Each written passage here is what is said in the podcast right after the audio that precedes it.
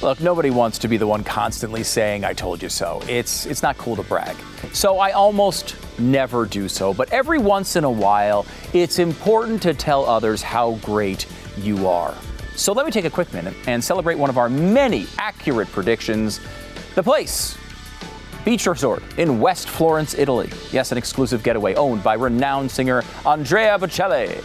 The time this weekend, while normal Americans were filling their cars for the holiday weekend with $5 a gallon in gas, uh, the criminal Nancy Pelosi, Speaker of the House and champion of women's issues. Quick side note Nancy Pelosi sucks.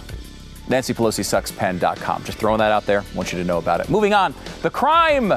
I'm going to warn you. Uh, you you cannot unsee what I'm about to show you. I'm just saying you might want to take the blue pill on this one, okay? I've warned you. Take a deep breath. You're you're here with me. You've made this decision, okay? Here it is. Yes, Nancy Pelosi and her aging sweater puppies enjoying a nice stroll on the Italian shore, traumatizing adult and children alike as her demoralized staff followed quietly and appropriately three feet behind. So, what did we get right about this horrific display of whatever that is? Well, you do remember the episode of Stu Does America, of course, from November 19th, 2020. Obviously, you do. You watch the catalog all the time. You've seen all of our episodes. Well, in that episode, we made fun of New Jersey Senator Cory Booker for flaming out of the 2020 presidential primaries faster than Nancy Pelosi in the first round of the bikini contest. And then, and then again, I must stress viewer discretion. We showed this lovingly made Photoshop, and look at it. I I was sorry then and I'm sorry now, but just just know, forget your inner feelings right now. Think about the accuracy of this Photoshop. We didn't know what she looked like on a beach. We just made it up. Does this show provide you with facts? Ask yourself that question. Look at this side by side and you tell me. That is, I mean, that's incredible. That, I, honestly, if anything, our prediction was, you know, a little small. Maybe good half to full cup size small. I am going to call this prediction accurate, however, and say that we nailed it. Okay. Although talking about nailing things with Nancy on screen, let, us just take her off screen. We nailed that prediction, and there's more to come. Oh yes, I mean, come on. Sometimes it's not even that hard. Like the time that we photoshopped Gavin Newsom as Patrick Bateman from American Psycho. You're telling me that this guy is not going to wind up spreading a tarp around his apartment while Huey Lewis and the news are blasting. Come on, let's make sure we always know the location of Gavin Newsom's nail gun. Stu Does America.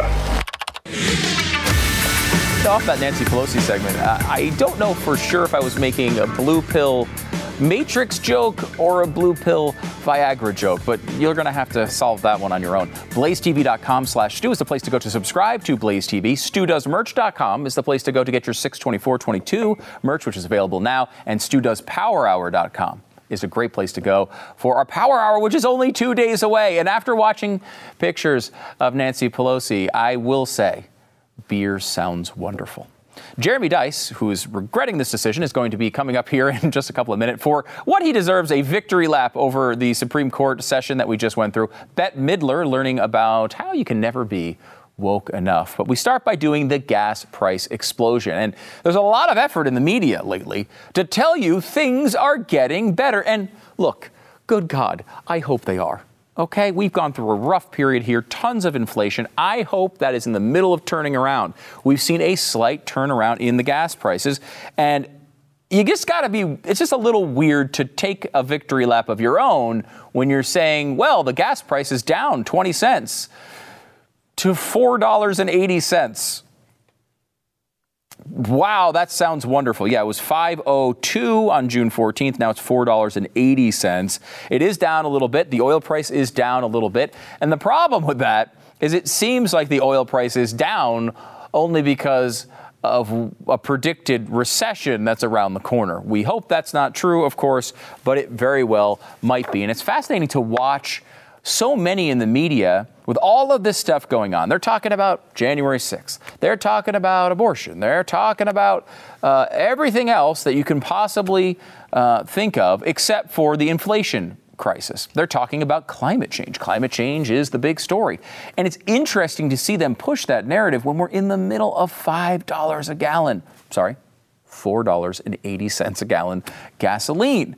People are looking at the gas price going crazy. It's burning families. Add on top of that inflation and all the costs associated with that. And we're looking at a really tough time for so many families. And yet the left and the elite the elites in the media are coming back to you and saying, hey, you know, this is the time to fix our uh, international temperatures. What if we turn the globe temperature down a little bit? Has anyone thought of that one yet?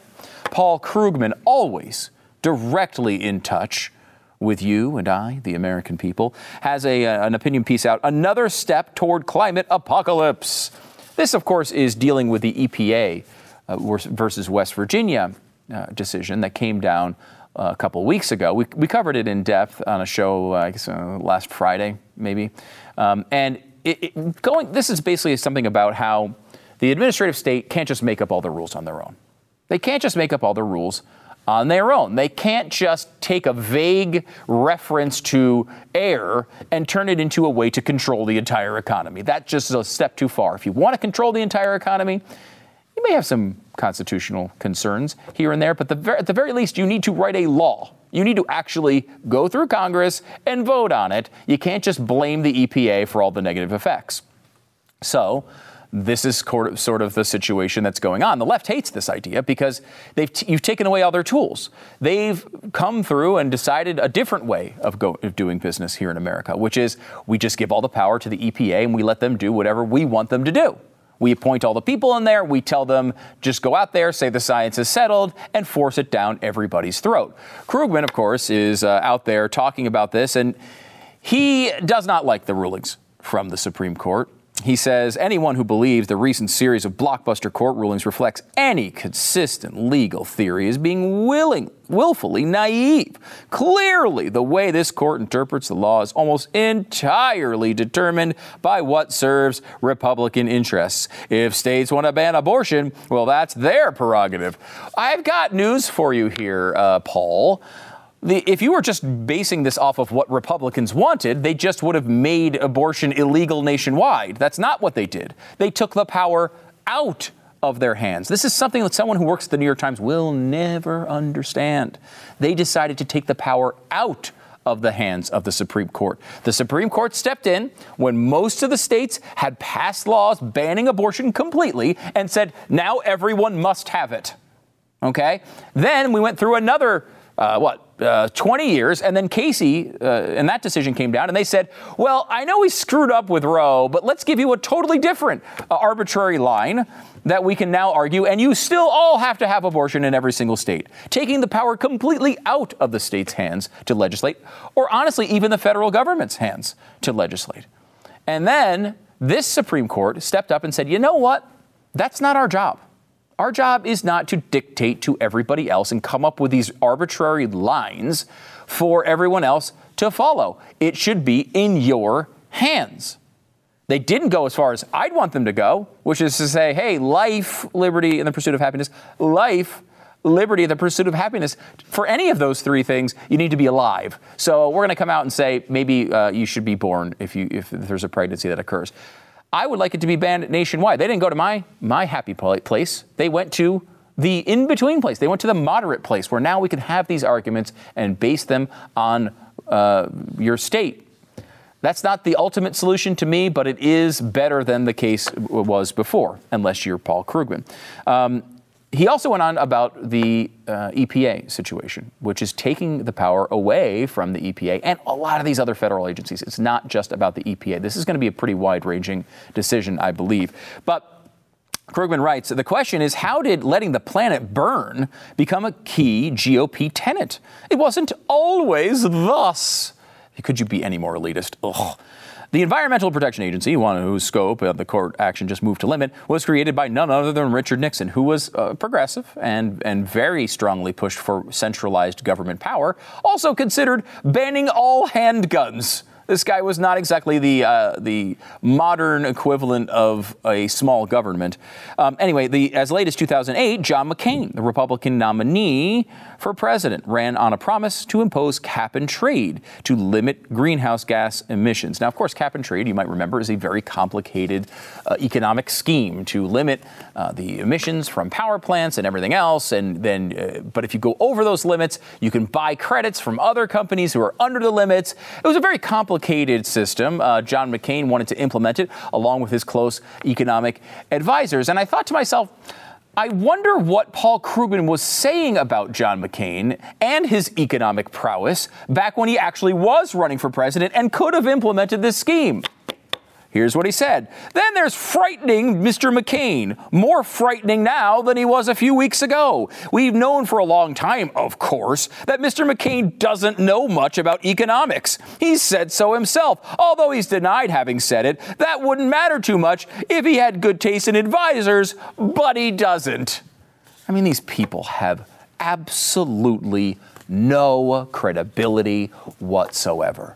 Now, you know climate is somewhat of a divisive issue. And if you wanted, if you wanted someone who's going to step in and try to move the climate needle into the way of hardcore left wing philosophy, John McCain would have been a dream for you. If it really was the most important issue of your day, then John McCain would have been a dream for you. Why? Well, if you want to move something that's really controversial, a lot of times if you get someone from the opposite party who agrees with you, that's when you get that movement. An example of this is criminal justice reform. It was something that Republicans fought against for a very long time. Donald Trump was very open to it. When they went to Donald Trump, people like Van Jones and Kim Kardashian went to Donald Trump and said, "Hey, can you move the needle on this?" And he did, right? Donald Trump believed in it. It was basically a, a, a liberal tenant, and he went along with it. He, he, it was something he supported, and they moved the ball pretty significantly on that. John McCain could have moved the ball on climate because a lot of Republicans would have gone along with John McCain if he was president of the United States. Instead, people like Krugman were bashing him as having no knowledge about the economy. Another thing he wanted to do that would have really moved the ball on the climate was build, I think it was 500 nuclear plants in this country so that we wouldn't have to rely anymore on fossil fuels, on the Middle East. There was a national security concern there and also a global warming concern there. And you know what happened? Everybody on the left, the environmentalists, opposed John McCain and said nuclear power is incredibly dangerous and evil and awful. Well, that is actually starting to turn now. The tide is starting to turn. They've seen enough here of the renewables. They've seen this isn't really working out uh, quite yet. The technology's not there. This is going to take a lot longer than they thought. But the technology is there with nuclear power. It's power that is homegrown. Uh, we have it here. It's safe, it's effective. The new generations of nuclear power can be incredibly inexpensive when not constantly berated with all sorts of regulation all the time. You need some, of course, with uh, nuclear power, but uh, if you can open up new plants and generate more power, this could actually not only help our energy independence, it can also help the energy into the energy independence needs, uh, if you will, going forward when we are supposed to all be on electric cars. I mean, forget the fact that they want to implement them. Uh, most of these companies are saying that's all we're going to build come 2030. It's all going to be new uh, electric cars.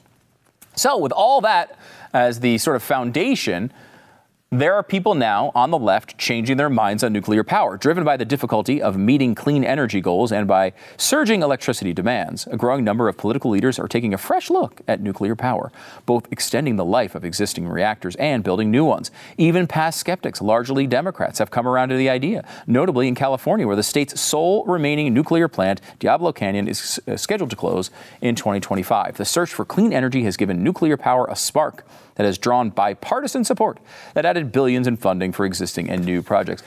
Welcome to the fantastic party. You know, we've been saying this for a really long time and been ignored by the left and the media, who said it was some weird fever dream. We just loved, I don't know, irradi- radiating people to death. Uh, so, for whatever reason, that has been blown off by the media for so long. Now, all of a sudden, people are coming around. We're seeing this in Europe as well, where they're talking about making nuclear power more ESG friendly because the ESG investments have pushed all of the nuclear thought away. Now they want to change that so that people will start investing in nuclear power again. I, just next time, just listen to us from like 15 years ago.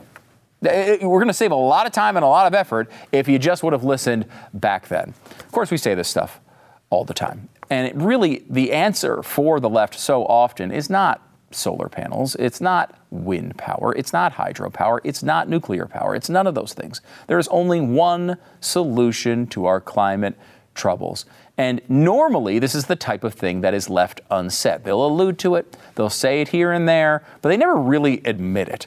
I want to give you an example of someone who's saying the quiet part out loud. It's Bill Nye. Bill Nye says the main thing you can do about climate change isn't recycling, it's voting. What a surprise.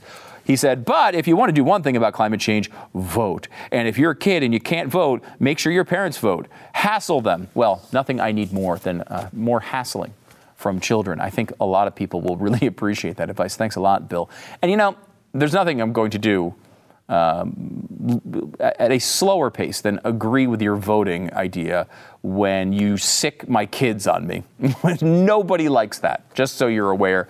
Nobody likes that. That being said, this is, of course, the implied uh, voting interest here is to vote for Democrats. They're the ones that want do what Bill Nye says needs to be done when it comes to the climate. And this is just yet another example of the circle of grift. Just vote for Democrats. Why would you vote for Democrats? Well, they're going to solve the climate crisis. Now they're elected. Is it solved? No, it's even worse than before. Now what? We need to do something. What do we do? Vote Democrat. Why? Well, we got to solve the climate crisis. Well, is it solved? No, it's worse than before. Now what? We need to do something. What do we do? Vote Democrat. Why? To solve the climate crisis. Is it solved? No, it's even worse than before. Now what? We got to do something. What do we do? Vote Democrat. And on and on and on and on. The circle of grift never ends. Look, the truth is, the left has spent the last half century creating a completely new form of government. They build up the administrative state. They make it huge and powerful. They write laws in a vague way that assign decision making power not to the Congress when they're passing the laws, but to the administrative state. They'll all deal with it. And when the administrative state does overstep its bounds, which it always does, well, look, the Supreme Court will be there to say it's super duper constitutional and bail them out. This way, you don't have to like take responsibility for your decisions that ruin the economy. The administrative state can do it for you, and no one gets to vote them out. This works really well until you lose control of the Supreme Court, which has happened now. And Paul Krugman and nobody, everybody on the left, they hate this. They don't like that their little scheme has been broken up. It's interesting how much the left says they love democracy, but when given the opportunity to utilize it, they want to blow up the entire system. The Supreme Court didn't make a new law on abortion at least not in 2022. That happened back in 1973 with Roe versus Wade. They decided to force a solution on the country in lieu of a democratic norm and a legislative uh, process and policy. And now the Supreme Court has returned the right of representative democracy in the states to take action and form laws. And the democracy loving left hates it. With the EPA ruling, the same concept has occurred. Congress is supposed to make the laws that might regulate an economy if, if they must. The Supreme Court took the power away from the administrative state and gave it back to representative democracy. They have, uh, to, they have a right here to do that. They have to say what they want when they pass a law. Yes, Congress, you need to actually say what you want done before you vote on it. They can't just depend on unelected bureaucrats to make all of their decisions for them. We see this with the EPA. We saw this with abortion. We definitely, definitely saw it with COVID. These agencies are not supposed to be the ones ruining your lives. That's the job of Congress.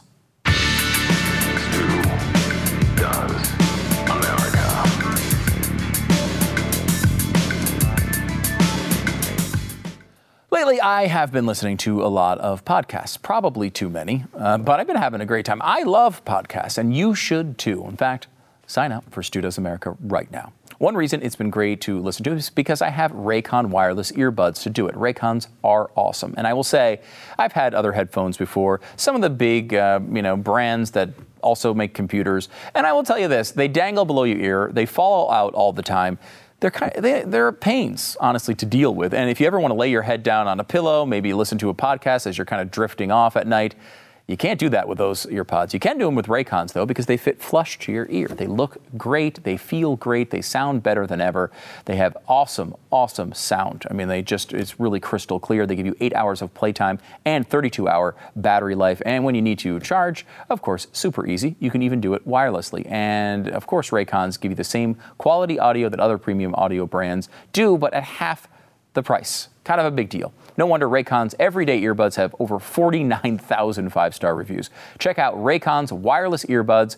My guess is you're going to want to leave a five star review of your own when you get them. Buyraycon.com slash Stu, B U Y R A Y C O N.com slash Stu. Go there today, get 15% off your Raycon order. It's buyraycon.com slash Stu. Score 15% off right now. Buyraycon.com slash Stu.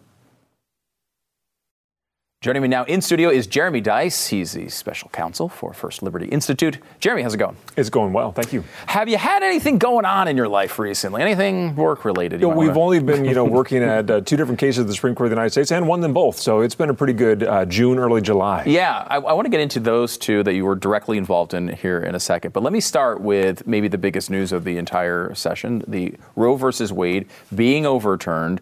Casey going down as well in the Dobbs uh, decision. Give me your your opinion because I mean you're going to look at this differently than I am. I you know I have a I have my opinions on uh, abortion and how this was wrongly decided, but I mean you're in the middle of this. You've looked at this for a very long time. I mean this is kind of classic terrible decision making by a previous Supreme Court finally righted here. Yeah, and I think this will tie in with what we'll talk about with our cases at, at SCOTUS as well. But it's just that there's been so many years that we've been under that decision, right? Roe v. Wade was 1973. And so there's entire generations that have come that have known nothing but that decision. Mm. And now that it's gone, there's almost this, uh, you know, that scene from A Bug's Life where that leaf drops in the middle of the pile of ants and they don't know which way to go anymore. That's sort of what we're experiencing culturally right now, going, uh, a lot of people are saying, I don't know what to do with this, right? And all that it did, and this is the beauty of it, all it did, it corrected that wrongfully decided case and, and allowed the states to just, just, we just pressed reset. So we're back, back to 1972. Now we don't have you know bell bottoms, go-go boots anymore right now. We're, but we're talking about policy issues and allowing the states to make this decision rather than that legislation to come from nine black robe justices in Washington, D.C. Now we can have that robust debate throughout the rest of the country that we've been trying to have for, you know, 50 years now. Uh, and that's, that, that can only be a good thing for our freedom. Yeah, one of the strange reactions to this from the media and people freaking out is I don't want the Supreme Court to make decisions for me. It's like, guys, I think you do, because that's what you've been arguing for. That's what Roe versus Wade was. It was the Supreme Court making decisions for everybody. Now it's to the point where you can make the decision for yourself in the state. And I don't think that's a perfect solution. That's not the end game for me, as far as my opinion goes. But it's certainly we're in a much better place. At least now we can make an argument. Right. It's one of those rare uh, protests where we can go, I agree with you. I don't want the Supreme Court to be making those decisions either. Yeah. That's why they didn't. They said, yeah. okay, we're going to undo the 50 years of bad law here and go back to how it was before to make, the, to make that decision at the local level possible. See, that's what freedom, where freedom works best, is when we, we govern small, meaning that the smallest form of government itself is the one that works the most, the best, or the freest. Uh, and that would mean like mom and dad, first of all. If we can make all the decisions at mom and dad's table, then, then that really doesn't need to go any further beyond that. We're going to have the maximum amount of freedom from that. But we understand we need to have more than that. So we have city council, we've got county commissions, we've got state legislatures and federal government and all that. But the higher you go up that ladder, the more restrictive things become and the less your freedom is, is respected. And that's all that had occurred with Roe v. Wade, is, is that it, that had been eroded over time. And now the Supreme Court just kind of pushed that aside and said, you know what, y'all go make that decision on your own. Go have the debates, go have the protests, but you guys make that decision. So what the left can do right now is go into Austin or to Charleston, West Virginia, or to Tallahassee or Sacramento, wherever they got to go, and make the case to the people in the legislature that these laws should change or should be adjusted or whatever it might be. If you want to have abortion at all points of your entire pregnancy, then you can do that. Mm. But you got to convince the people that that's the right thing to do. And that's where I think lies the problem is that most Americans simply don't want that kind of radical left agenda that the left seems to be pushing for. Yeah, I think that's really. I mean, look, the bottom line is the left likes to use the Supreme Court when it works for them, and that's what they see. They see what constitutional equals what I want, essentially, from a lot of these people. Um, and I think, like you know, you look at we always summarize it as Roe's been in effect for 50 years, but really it wasn't. I mean, Casey basically overruled Roe. Both yeah. attempted to put in this problem-solving sort of standard, which is what legislatures are supposed to do. Yeah, and right? it cut short that debate that's so essential yeah. in the legislative process and the political process. And, and, it removed that debate from the people. And as a result of that, you know, if you've ever been in an argument with people and you just haven't had felt like you've been heard from the other side, yeah. Well, you, you're left with that same sort of sour taste in your mouth because you haven't been able to hash out the policy decisions that need to be made and all that. Uh, and having nine people decide what's right for 330 million Americans just, just is a bad plan. Mm. Let's go move over to a couple of cases you guys were specifically involved in. The main, let's start with the main case. This is one about schooling, and I, you know I think it's really interesting here because we've gone through a couple of years where people have really reconsidered what they're doing with their kids' education, rethought it. Maybe we should go a different direction. This Maine uh, law is pretty interesting and that's relatively unique in the country. Can you kind of walk people through it? Yeah, so Maine is a rural state, and they don't. It doesn't make physical sense to build a high school in every single one of the towns in, in Maine, just because that, that would just be not a smart move. And so they decided long ago that they would just simply give money back to the parents, let them send them to whatever school they wanted to. So they can send them to any private school, any public school in the country or in the state, and some even outside of the state. They can they can use those dollars mm. for.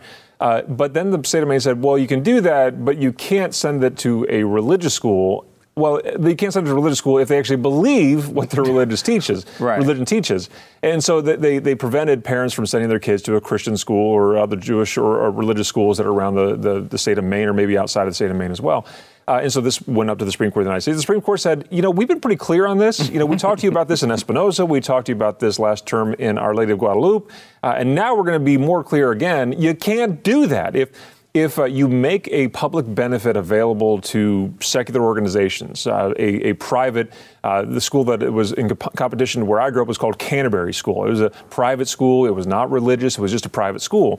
So if you're going to give money to Canterbury, if, if, if, Canterbury can compete, then you also have to provide uh, evangelical Christian school to be able to compete for the same funds. And to say that Canterbury can get the money but ECS can't, well, you got a real problem with that. Uh, and the Supreme Court said that's actually discrimination. You, you can't do that. You have to allow religious organizations to compete equally for those public benefits, just like every other secular organization can as well. Well, first of all, I would love this law now after this ruling. I mean, I think this is, I wish every state would pass this. They should just uh, give this as an should. option to everybody to yeah. be able to choose if they can send their funds to a, to a private school. I think that would be fantastic, but also just uh, totally separate would save me a lot of money. Um, okay, so but so is it going to go to the point where they're going to try to take the rule out completely, or are they going to just adopt this new standard and allow the funding? Well, the go? state of Maine has actually come back now and started to fight this as well. They've mm-hmm. said, well, sure, sure, we'll give it to the Christian schools, but they also have to agree to our non-discrimination laws in the state of Maine, which feature heavily on things that many religious schools just simply can't confirm. Mm. LGBTQ plus issues come to mind and things like that. So the state of Maine's attorney general came out almost immediately after the decision and said, "Oh yeah, we're going to comply with this, and now you also have to sign the dotted line that you agree with these statements as well," which frankly misses the entire point of what the Supreme Court had just been putting out there. And so, if we've got to take the state of Maine back to the Supreme Court of the United States, I suppose we can do that. But maybe, maybe we should just allow uh, this thing to go forward and allow parents to have the choice. Look, this affects not just people in the state of Maine, but there are many residents of Maine that are serving in the United States military around the mm. world right now. Well, under this this law, they could actually take those dollars and send them to whatever school they might be. Maybe they're stationed in, uh, the middle of Nebraska. Well, they can send it to a Christian school oh, there oh, in Nebraska. Right. Or maybe they're stationed outside of uh, Washington uh, State in, in Seattle area. They can send their kids to a local Christian school or Catholic parochial school there. I think I, I hear what you're saying. You're saying I need to establish residency in Maine. That must that, be it. That's what you're saying. I, I, no, you didn't have to say it. I, heard you loud and clear. Um, so, is it is it one of these things where um, will the lower courts, let's say they try this, which obviously is er, against the, the ruling of the Supreme Court, if they try this, will the lower courts immediately recognize, okay, the Supreme Court's ruled on this. No, you guys can't do that? Or will it have to go through this whole process once again? I really hope that they will understand what the outcome is going to be. And, and ideally, they will. Mm-hmm. Uh, I'll just give the law school answer. It just It's going to depend on so many different yeah. factors that it's hard to, to foresee right now. But given the nature of the First Circuit where this would come out of, uh, I, am a little concerned that we're actually going to have to go back to talk to the justices once more to get this uh, squared away once and for all. And I hope it is really once and for all. Okay, let me move over to the Coach Kennedy case. Uh, this is a big one. We, you came in here with Coach Kennedy. We talked to him about this case. I, you know, it was interesting to talk to him after reading about the case where he was a, a, a former high school football coach, decided to pray uh, in the middle of uh, the 50 yard line, the middle of the field, not trying to grab everybody and pull everybody in and say, you don't play quarterback if you don't pray. None of that happened. They couldn't find, if I remember right, couldn't find one person to say that any of this, yep. this bad stuff supposedly happened. But they brought it, it went all the way to the Supreme Court, and the Supreme Court ruled correctly on this. And I think it was interesting talking to him. He didn't come off as this as this guy that you'd expect, right? He wasn't this guy who's this hardcore religious zealot and trying to go out on the middle, middle of. I mean, he just seemed like a totally normal guy and was just like, I want to do something simple to, to try to show my faith, and they won't even let me do that and keep my job. Yeah, that's exactly right. Uh, you know, he's just the average Joe, and I know that's kind of a tongue-in-cheek thing to say. Yeah and maybe too much of a dad joke, but it's true. I mean, he's just the average guy. He, he, he, I mean, his lawsuit didn't even seek money. Look, he was paid like seven cents an hour to coach the football games anyway, so it wasn't a loss of, of dollars he was after. He was after the principle. He spent 20 years in the United States military, most of it in the Marine Corps, fighting for our freedoms. And when he went to go exercise his, the school district decided, no, you can't have those anymore. Uh, and, and, so, yeah, he was just simply trying to pray by himself. And, and, it seems like the world just can't grasp that thing. Just like they can't grasp the fact that this didn't start from a complaint, it started from a compliment. There's, there was other schools that yeah. said this is a really cool thing that he's doing. And the superintendent in, took it upon himself to do this massive investigation, which resulted in him saying, look, if you're praying with the kids, you can't do that. And what did the coach say? Okay, fine. I won't pray with the kids. That's fine. I just want to do the thing by myself. That's the commitment I made to God. That's all I want to do is just 15 to 30 seconds by myself. And that wasn't enough. They had to continue to press that issue over and over again to the point where uh, there was nothing left to do but to, to, well, they had to suspend him. And when they did, don't forget, they said that there was no evidence in their investigation. There was no evidence that coach had engaged in any coercion at any time for any student. And so this idea that there was somehow coercion there is just a simple mistake by the other side that has been turned into the actual facts of the case when reality says something far, far different. So what happens with him now? Because I mean, he, as you point out, it, it wasn't about money yes, he's proved an important principle and, and, set a precedent for everyone else. So now every, I think that probably was his most important aim, maybe to just say to everyone else, hey, you can do these things if you want to. But like, he's still a person and he still exists and he's still a real guy and trying to figure out his life. He's no longer the coach of this team, hasn't been for a very long time. What happens next? Well, the good news is the case is over, right? There's right. nothing left to be done. Uh, the Supreme Court did not remand this case, they reversed it. So everything below it is flipped around. Mm-hmm. Uh, he wins. They said enter summary judgment for coach. So if you enter summary judgment, that means that he gets what he asked for in his prayer for relief. What did he ask for? He only asked for two things. He asked for his job back and the ability to pray at the 50 yard line after the games he coaches. So we know he can do the second thing.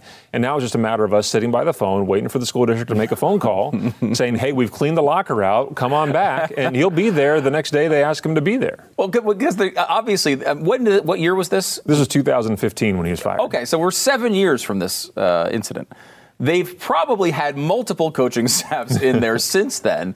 Like, uh, it, it, what what are they going to do here? Do you have any concept that they, ha- they haven't reached out to you at this point? I don't know what they can do, really. Mm-hmm. I mean, the Supreme Court was not equivocal on this at all. It was very clear uh, he's entitled to, to relief. You have to rehire him. Now, we can work out when that needs to be. Does that need to be this fall, next spring?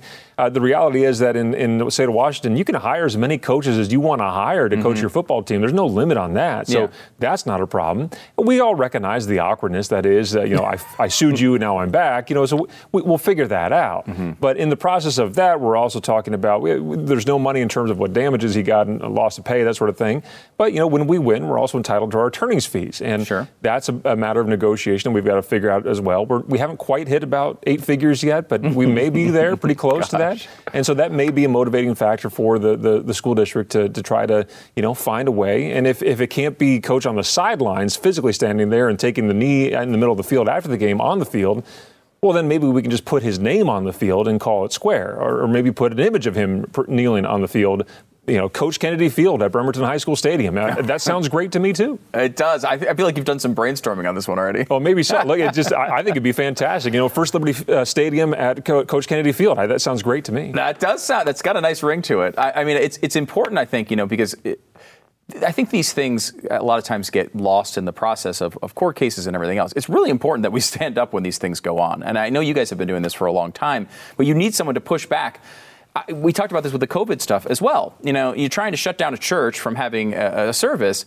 You have to have somebody who's going to take that all the way to the court and be able to, you know, push back on this so that the precedent is set that next time. Mm-hmm these things don't happen to us again. And I think, you know, a lot of progress has been made in this court. And I know you guys have been a big part of that. Yeah.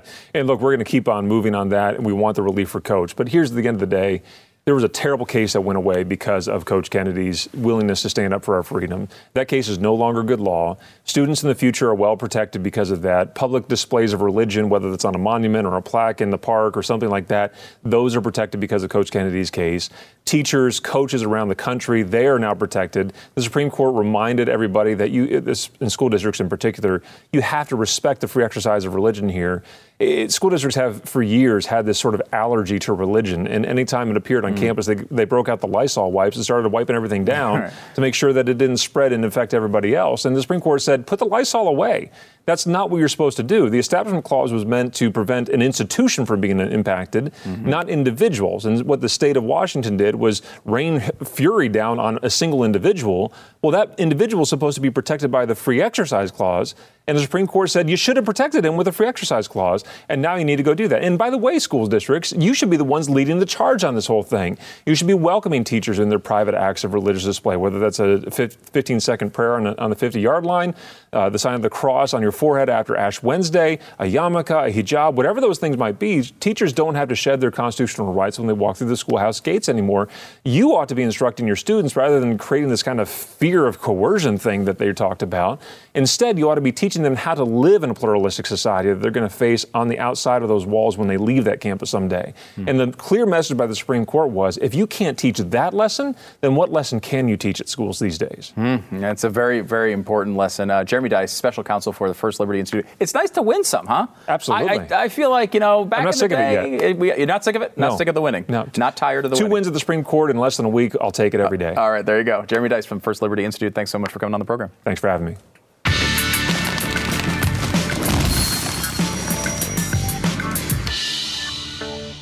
And this is just the perfect pairing here, as we are going to talk to you right now about First Liberty Institute. First Liberty Institute has uh, is, is, a fantastic organization, as I just told you. I don't need to even tell you anything more than this, but let me tell you this one important detail. Immediately after the rulings we just discussed, Elizabeth Warren was on television telling you they wanted to pack the court because people like Elizabeth Warren use the Supreme Court for their own ends. They don't care about the process. They don't care about the, these institutions. They want to do something to change the court when they don't get the results that they want. And if we don't stop them from installing what they want to do, four, six more justices, so they can rig the system in their favor, it's going to be catastrophic to our court, to our country, to our way of life. We've seen how important these rulings are. I don't need to sell you on that. And I don't need to sell you on First Liberty Institute either. You've seen the work that they've done. We've been talking about it for months and months and months. Uh, they're g- right now gathering a coalition of a million patriots to say no to court packing, no to the liberal agenda, no to the Supreme Court coup. Go there, check it out now, supremecoup.com, C O U P, supremecoup.com. Sign First Liberty, uh, Liberty's letter. They've been doing fantastic work for a long time and certainly have proved their worth over the past few weeks and months and years. First Liberty Institute, it's at first, uh, supremecoup.com, supremecoup.com. We are only two days away from the 500th anniversary Power Hour. Well, 500th episode. We haven't actually been on for 500 years yet, but we now have done over 500 episodes. We announced this Power Hour uh, on our 500th episode, and here we are about to actually have it come all the way to fruition. It happens on July 8th, right after this normal show. So you can come to the normal place you come to see this show, uh, or uh, and then after that, go to uh, studoespowerhour.com, or you can go there right now. Actually, go there right now, studoespowerhour.com. Like and share it so everyone gets to know that it's coming up here on Friday. We have a great panel together. Uh, it's going to be Sara Gonzales, my wife Lisa Page here uh, for a little uh, female influence uh, over the guys. Then you got Chad Prather you got Andrew Heaton, you got Alex Stein. I mean, this is going to be a blast. Now, if you don't know what a power hour is, basically one shot of beer per minute for an hour as we attempt to talk politics and do idiotic things and remain coherent. It's a great way to kick off your weekend. I, I encourage you, for very unhealthy reasons, to do this at home with, along with us. Uh, there's also going to be a live audience. This is the first one we've ever done with a real live audience. So, God only knows what's going to happen on this, but you should be there checking it out. StuDoesPowerHour.com. Go there right now. StuDoesPowerHour.com.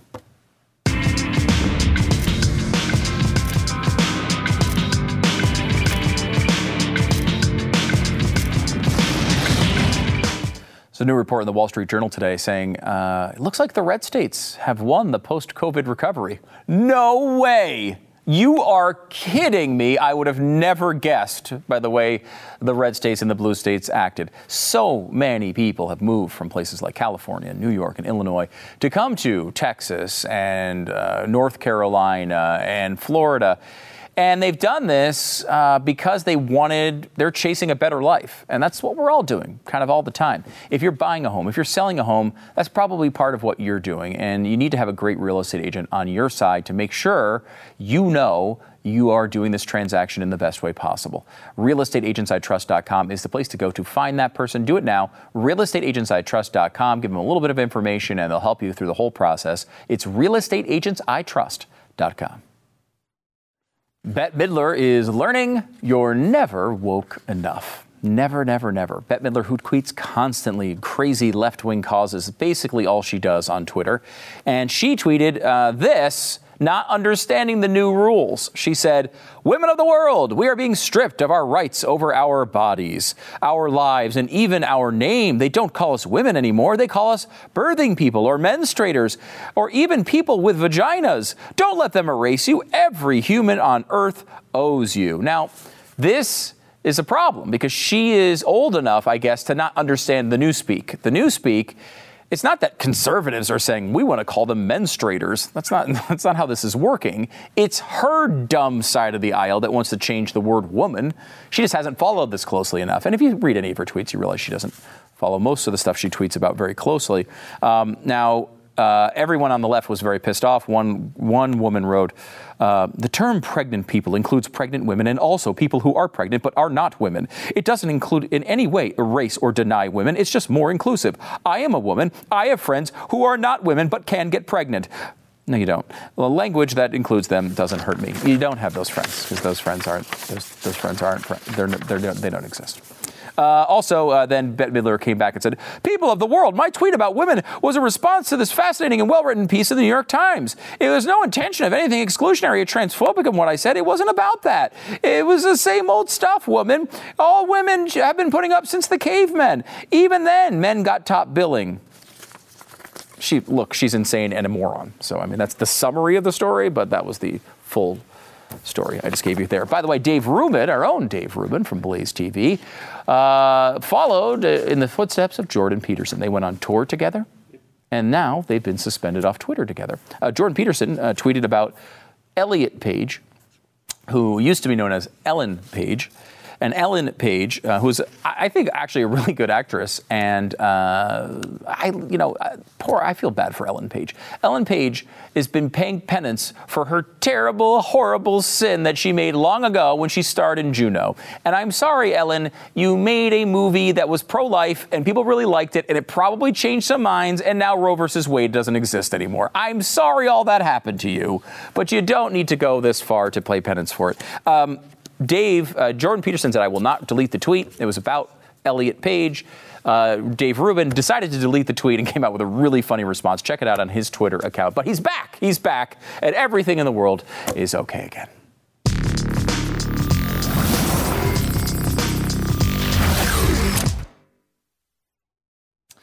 Six twenty-four twenty-two, the day Roe versus Wade died, and sadly, for them, but not so sad for us. We are commemorating it with mugs and t-shirts and uh, everything else. You can get it at studoesmerch.com. The code is STU10 to save 10%. Uh, check that out now. And go right now to studoespowerhour.com. Uh, make sure to share and like it. Uh, spread the word on this. It's going to be a really fun way to kick off a summer weekend. This is on Friday. Don't you miss it.